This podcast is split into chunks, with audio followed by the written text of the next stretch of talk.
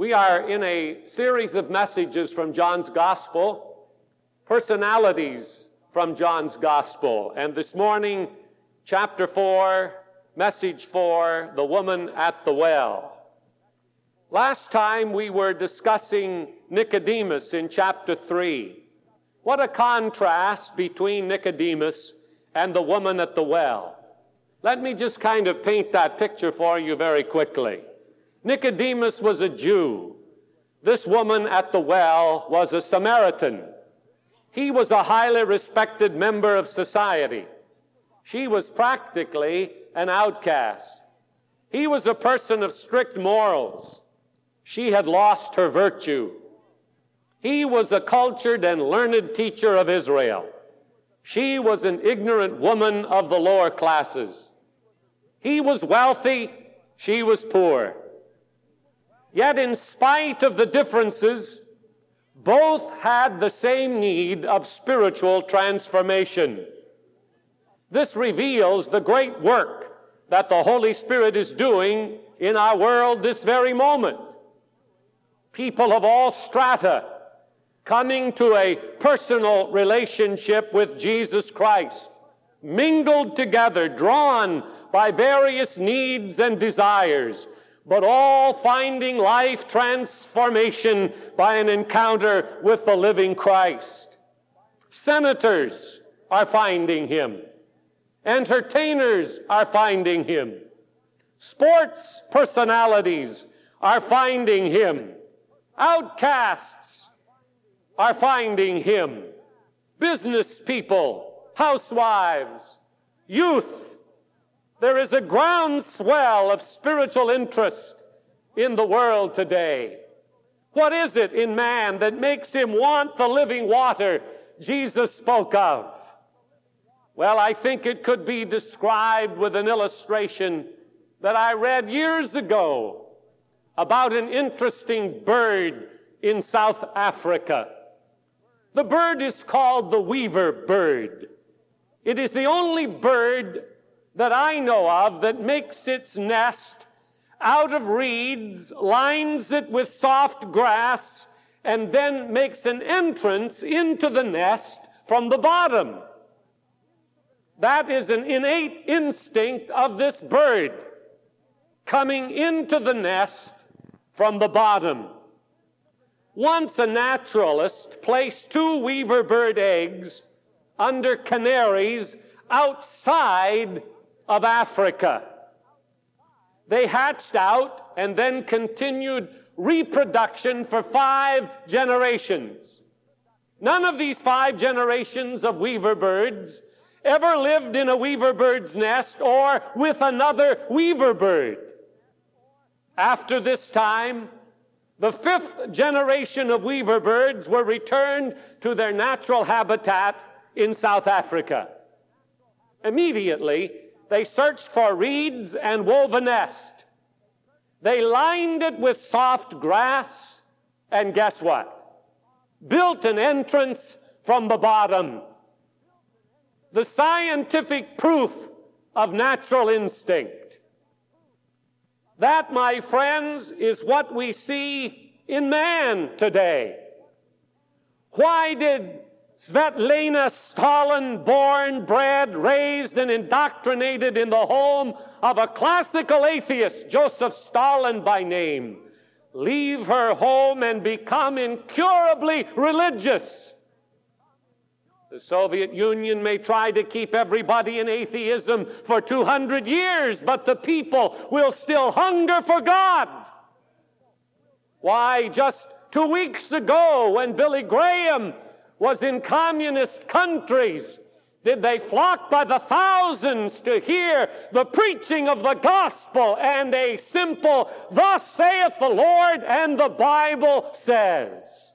Because in man is a longing to be at peace with his God. It's there and nobody can take it away. It's there planted by the Almighty and it will remain forever here in John 4 is a woman who admittedly had lived with six men.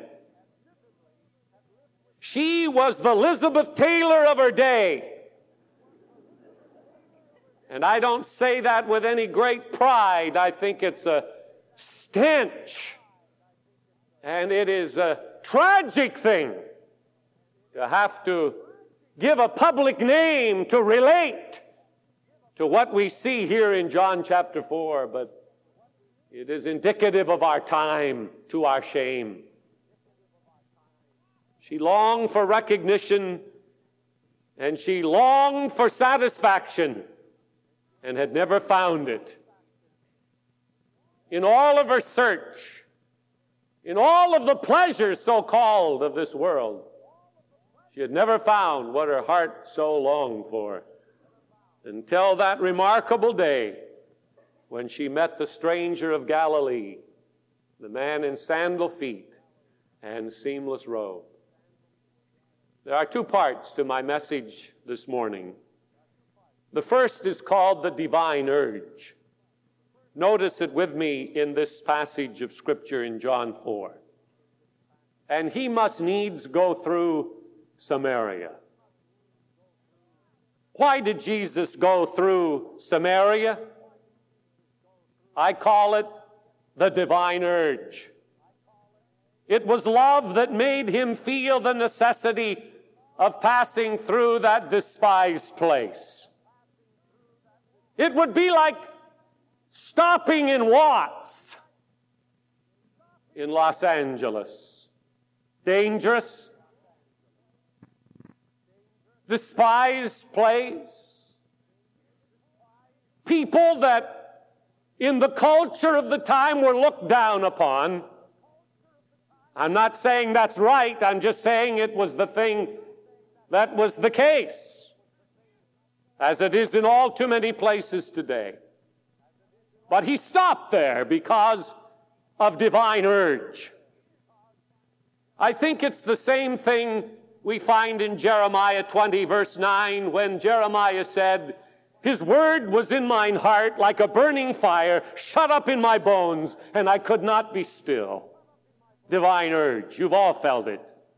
Some of you feel it today. Some of you are here because of divine urge.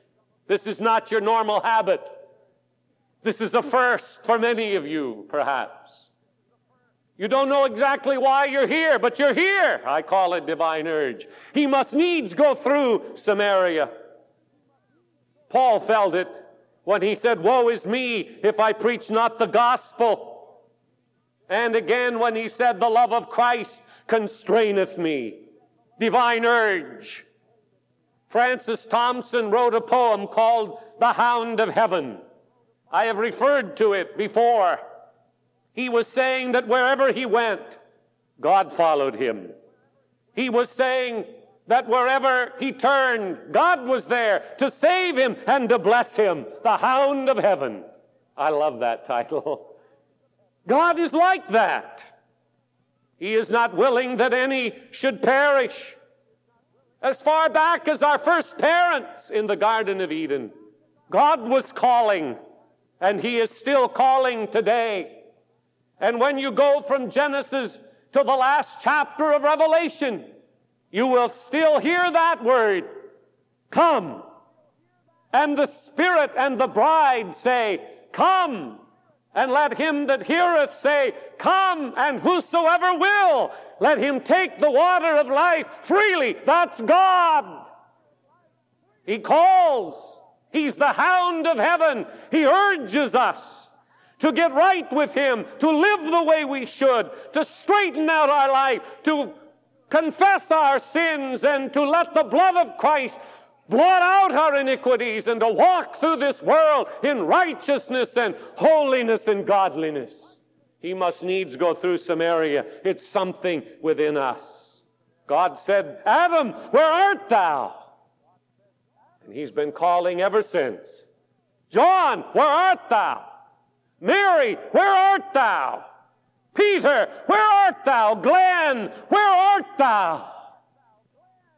The divine urge Romans 2 4 says something I want to insert in this point of my message that sometimes we overlook. Not everybody is here in church today because of calamity. Not everybody has come out of crises. Romans 2 4 says, The goodness of God leadeth thee to repentance. What a verse, what a thought. The goodness of God leadeth thee to repentance. Sometimes it's the Bible that leads men to God. Other times, a dedicated Christian, a neighbor, a friend, a witness. Sometimes it's a church standing by the freeway saying, Come in. Sometimes it is trouble. But here Paul says, the goodness of God leadeth thee to repentance. Any sensible person here today, if he will just stop and think, will have to say, God has been good to me and I ought to serve him. I want you to consider this on that basis.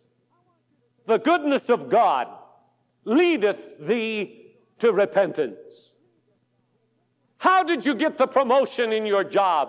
Out of your own cunning? Who gave you the mind to think with? Who gave you the hands to work with, the feet to walk on? Who put that blood in your veins that pumps into the heart and out again through the various arteries and veins of your body to give you life? God did. It wasn't something you did, sir. God did that. And the goodness of God ought to lead you to repentance. Do you think the promotion came from your own intelligence? He gives you the strength and the wisdom for every task and could easily take it away at a second's notice. Every meal you eat speaks of God's goodness. Every night you sleep, every paycheck you draw, anything that comes your way should make you say, God has been good to me. I want to say today that I would like to see this trend turned around, that people only find Christ in difficult times when tragedy has struck. I think it would be much more wonderful if we would see men come to God because of His goodness men who say, I didn't do this. God did this for me. This wasn't something that I dreamed of. God gave me the idea. God gave me this food. God gave me this family. God gave me this job. God gave me this opportunity. I turned to Him out of goodness. Hallelujah. When I fell in love, I sought every means to prove my love a trip across the Midwest through the night, an engine that blew up in the middle of the night on Labor Day morning, actually, 1952. I was so anxious to get to her home, for I had been gone three months traveling in a quartet. We were not yet engaged. We had actually only had four dates. But I knew what I wanted. And I was on my way from Tulsa, Oklahoma, where our last service was held, to Monroe, Wisconsin, through the night. And this stupid Chevrolet engine blew up. Would you think that would stop me? No. I woke up a mechanic. I said, You've got to get your crew out. He said, I can't. It's a holiday. I said, You can too. They'd love to get your overtime. The crazy guy did it. He got his whole crew out, pushed that thing into his garage, lifted that old engine out, put in a new block, and in a matter of hours, I was out on the road again, heading toward Monroe, Wisconsin, in that Chevrolet, World War II vintage. Why? Because I was in love. Flowers from Springfield, Missouri on number 22 anniversary because I was there with the Foreign Missions Board. A new suit carefully picked out in the ladies' store where you feel so stupid just being there. A man roaming around through the racks of women's clothing looking for the right thing. And the lady says, Can I help you, sir? I said, No, I've got to do this by myself. I didn't want anybody around me. Just let me find what I think will do it, and I'll get out of there as fast as I can. Nicely wrapped, beautiful ribbon, presented on her birthday, candy to say you're sweeter than the sweetest morsel I have ever tasted. A This Is Your Life presentation on her 50th birthday and our 30th wedding anniversary which took me three months to put together and was able to keep it absolutely secret till that moment when David Grant said, This is your life, Mary Ann Cole. Why would I ever do things like that?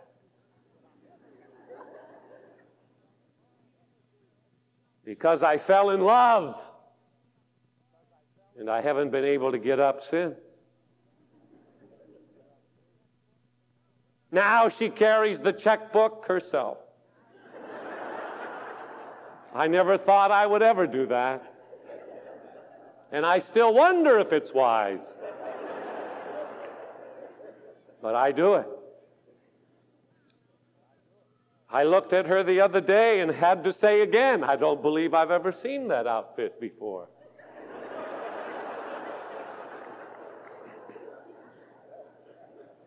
I did not know a woman needed so many shoes.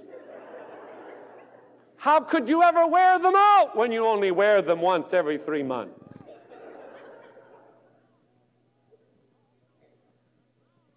Does it bother me? Sometimes. But I let it go. I have never thought of divorce, never. Murder once. but never divorce.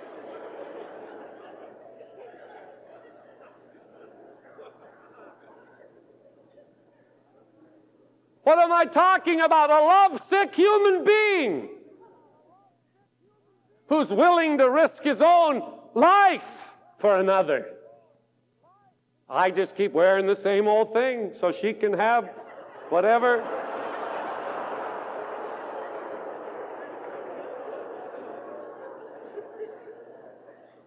I said all that to say this. You'll never forget that. That's why I wanted you to hear it. No lovesick human ever sought to show his love as much as God seeks to show his love to us. There's no way that we could love like God loves. He puts up with us. Even through our wanderings and our sins and our waywardness, He still shouts I love you. I love you. I love you. The goodness of God ought to lead us to repentance. He's been so kind and so gracious, so wonderful to me. He must needs go through Samaria or through Sacramento or San Francisco or wherever he must needs go because he cares. He loves. That's his personality. That's his nature. He will do anything to bring you into light and hope and eternal blessing. He must needs go. It's the divine urge, and it will always be there.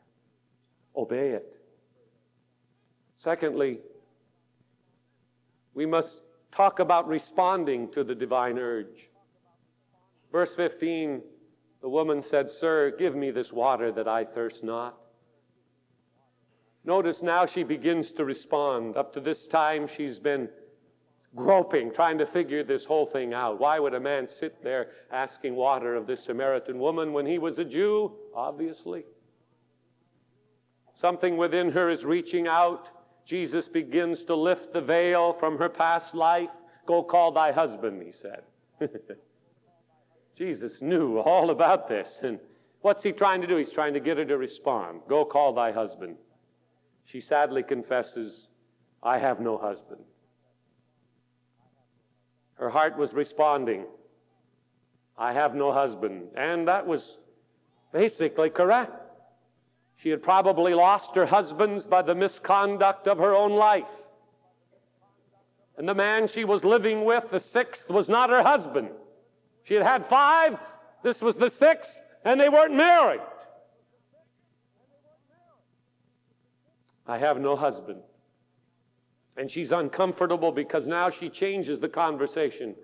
She says, Sir, I perceive that thou art a prophet. Let's get off this subject of husbands.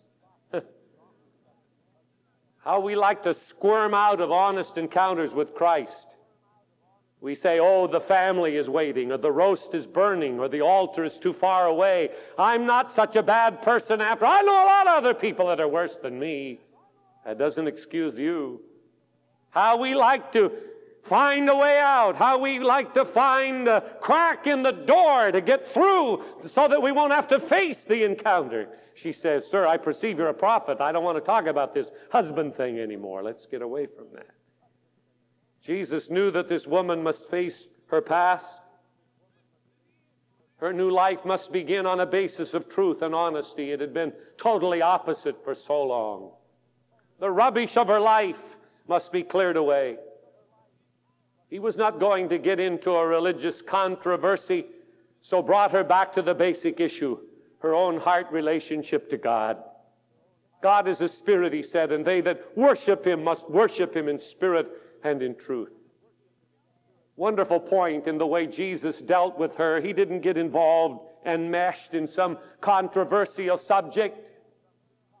He didn't get involved with her on where Cain got his wife and all of that nonsense. He brought her back to what he knew was her need. And then the most dramatic verse in this whole chapter, the 26th verse. She knew that Messiah would come and reveal all things. Somehow she knew that. That message had gotten to her. And then Jesus said, and I almost get goosebumps when I say it I that speak unto thee am he. Oh, I know that Messiah comes, and when he comes, he will reveal all things. I that speak unto thee am he. Rajneesh, I that speak unto thee am he. Stalin, I that speak unto thee am he. Muhammad, I that speak unto thee am he. Neighbor, I that speak unto thee am he. He is the living water. He is the fountain of life. He is the bread that if you eat, you will never be hungry again. The water that if you drink, you will never thirst again. I am He. Their conversation was interrupted by the return of the disciples, but the work was done. Notice that's the last thing Jesus said. The disciples came back, verse 27, marveled that he talked with a woman. Then, verse 28 the woman left her water pot. As these men were looking at the situation, wondering about it, this woman just gets up and heads into town. Something had happened. Something inside of her had taken place. She forgot her old water pot, symbolic of the unsatisfying qualities of the water of this world, and ran to tell of her discovery of living water. And in town, in Sychar, a Samaritan town, guess what she said? Come, see a man. I can imagine the eyebrows popping up through town. Another one?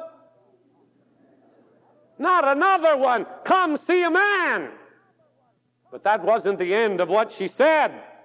A man who restored to her the dignity of womanhood the man with living water, the man who told me everything that ever I did. Come see this man. This one's different. He will give you something lasting. Hallelujah. What she had longed for in all of her relationships was now taking place with this man. You can respond to the divine urge today just like she did the world has nothing to offer, my friend.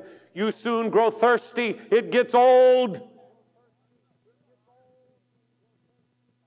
Dealing with people who think the companion they married 30 years ago isn't good enough today, I say, well, what do you think the one you're interested in now will be like 20 years from now? You think it will be any better? It all gets old. It all grows so meaningless unless you have living water to drink. You can't bend the rules and think you'll get by. Doesn't work. Take the example of this woman.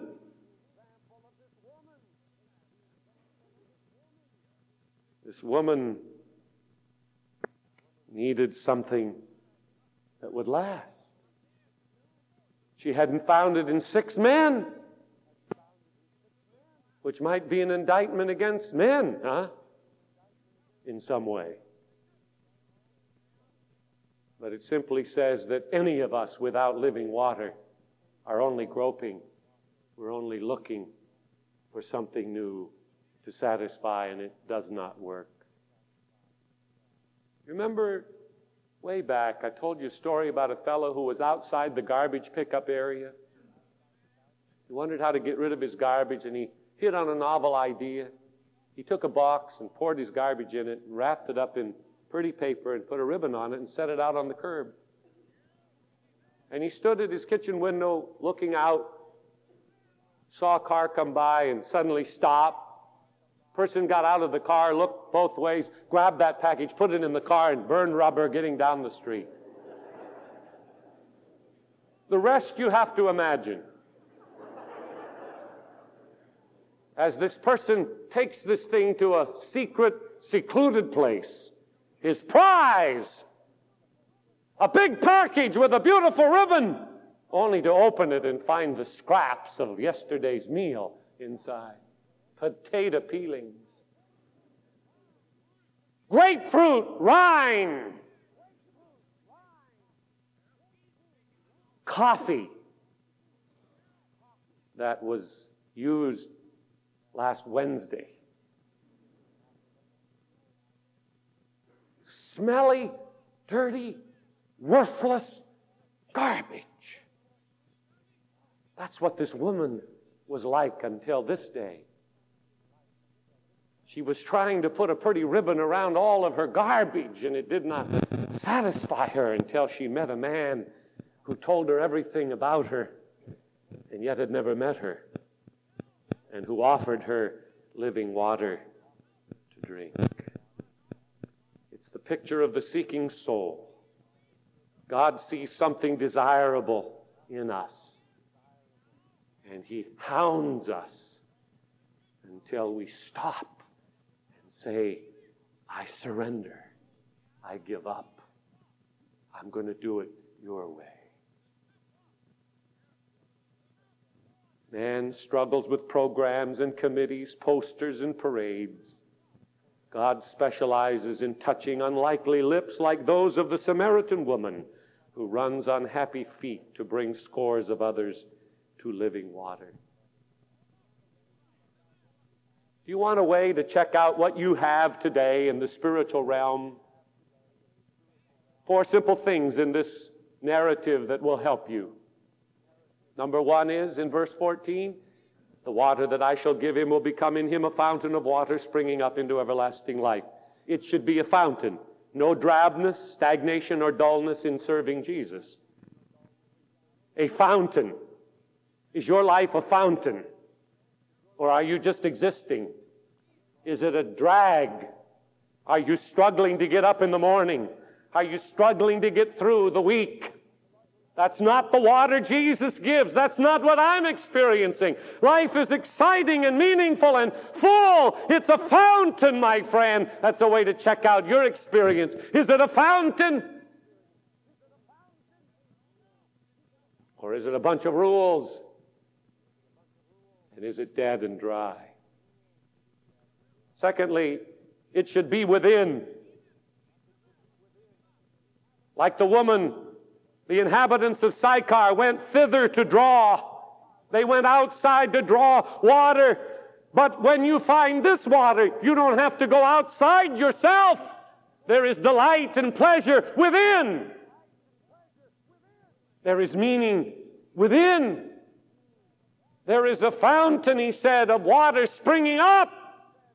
Within. It's not out here. It's not in the lottery. It's not in the last affair. It's not in eating at the most expensive restaurants. It comes from within. Hallelujah. Springs up inside.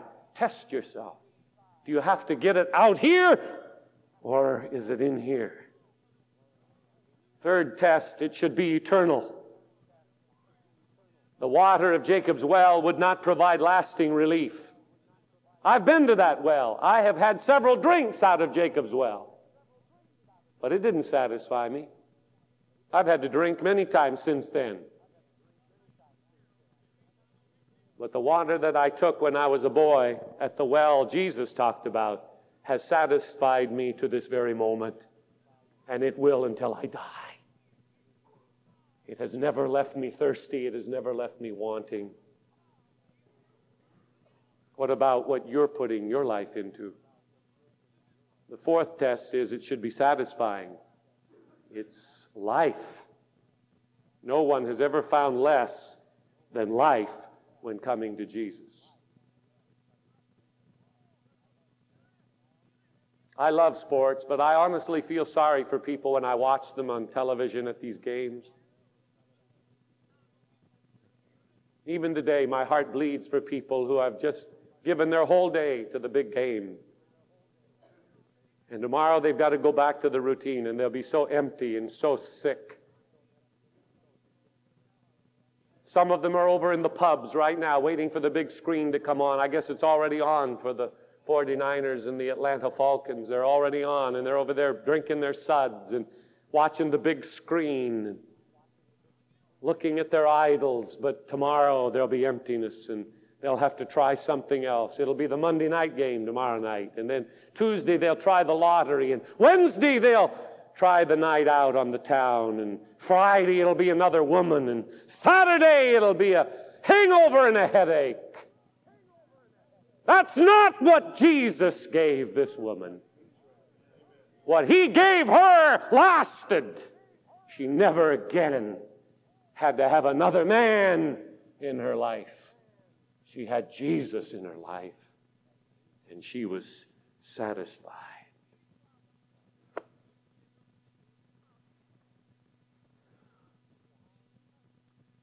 Why do you keep looking other places and in other things? And even believers, members of this church, why are you going after the next big deal and omitting the one who can make it last. Oh, come to Jesus. I get many calls to speak. Some I can accept, some I cannot. But one I accepted recently, Bobby Novak called me. Prison Ministries in the inner city ministry. He has a church on 14th and E. If you don't know anything about 14th and E, just go down and park your car there someday, but keep your eye on it. I admire Bobby Novak. And he asked if I would come and preach at his dedication of his new neighborhood outreach. They had taken a building on that corner and remodeled it and made a lovely little auditorium. He's reaching the inner city at 14th and E. And we had a great time. Shortly after that night, Bobby talked of a shooting about two doors away from their church. In that shooting, one man was killed and another was wounded. After the shooting, Bobby was standing in the neighborhood with some of the older hoodlum types, drug addicts, former prisoners talking about the crime that had been on their street. One man said to Bobby, You know, man, I've got to give you credit. No matter what happens out here in the street or on your doorstep, you stay. And then he said to Bobby, And I'll tell you something. I hope you never leave because we need you in the middle of this madness. I admire people like that. But when I heard Bobby's words about that incident in my heart, there was a broader scene. Jesus stands in the middle of our madness and he says, Hey, I can put it together. I know all the pieces, all of the intricate pieces. I know how to put them together. And I really love you and I really care. And it, it doesn't matter how much you've blown, how far you've gone.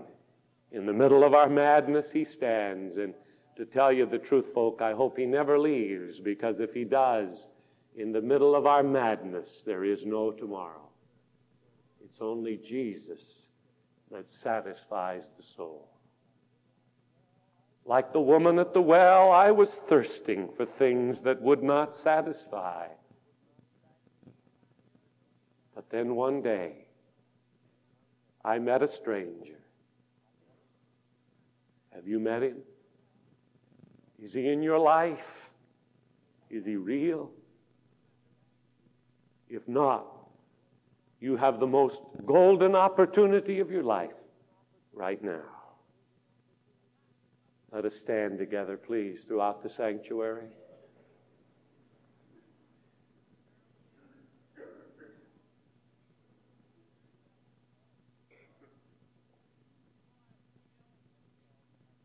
There's another song in our book that says, The Savior is waiting to enter your heart. Why don't you let him come in? With our heads bowed, before I pray and this service closes, how many of you here today would like Jesus to pass by and touch you? Maybe you've never given your life to Christ. Why not today? Maybe you have and you're walking apart from His presence. You're seeking things that do not satisfy. You've kind of set up your own rules and you're not happy. Would you raise your hand and say, Pastor, that's me? Include me in your prayer. Raise your hand real high and hold it there until I see it. Then you may put it back down. Thank you over here to my right. Raise it up. Thank you back there in the middle, right in front, and over to my left, way toward the back. And over there by that back door, God bless you. And over here to the left, friend, God bless you. Thank you so much. Others, raise them up, then you may put them down once I've seen them. I'm looking for something to satisfy. Yes, thank you, sir. Right on the aisle there. God bless you.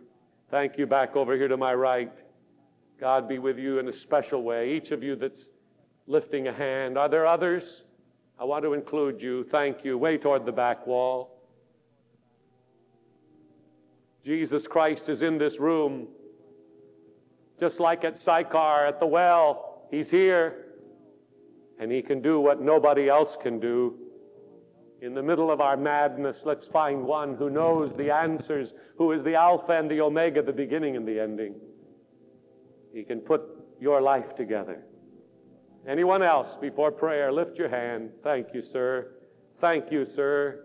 Thank you. God bless these men who have raised their hand. Thank you back there. Another. God bless you. As Jesus stops where you're standing, give him room. He is a loving friend. He died for you. Nobody else has done that for you. But he did it willingly to redeem you. Now, Lord, I thank you that you've given me the privilege to preach this gospel once again. What a privilege to address this great crowd of people, not only these in the sanctuary, but as my voice goes over the radio, I have been able to address hundreds of others who are a part of this service. Reach out to everyone that's reaching out to you, Lord. Oh, Jesus, you know all about us. You know all the good we've done and all the bad we've done. And the bad usually outweighs the good. But you forgive us. Hallelujah. You redeem us. Hallelujah. You blot out our sins. Hallelujah. Oh, let living water flow to those who are in need. And let those who have been in the way for a time but have not tasted lately the freshness of your presence fill them this morning with your glory. Come to us. I want us to sing the chorus we sang earlier, Fill My Cup, Lord. As we ask those of you who raised your hands to slip to the altar, my associates will be here. I want to give you a tape and a booklet. I want you to come for a special moment together before we leave. All of you raised your hand, no matter where you're seated or were seated. Just step into the aisle and come forward. Give us an opportunity together. Make it public. Say, I'm going to follow Jesus. Men, women, you come as we sing.